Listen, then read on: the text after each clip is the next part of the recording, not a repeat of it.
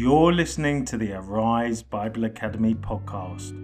In this week's lesson, The Money Lender and the Great Banquet, Simon Hobden will open up the parable Jesus shared with Simon the Pharisee when he was invited for dinner and a sinful woman came in and washed and anointed his feet.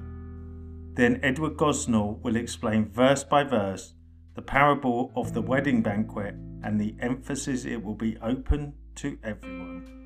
We hope you enjoyed today's teaching and please head on over to ariseministry.org.uk where you can study our past modules, see our future modules, and see the other ministries we cater for. You can also now follow us on social media at Arise Ministry UK. And now, over to our students for today's teaching.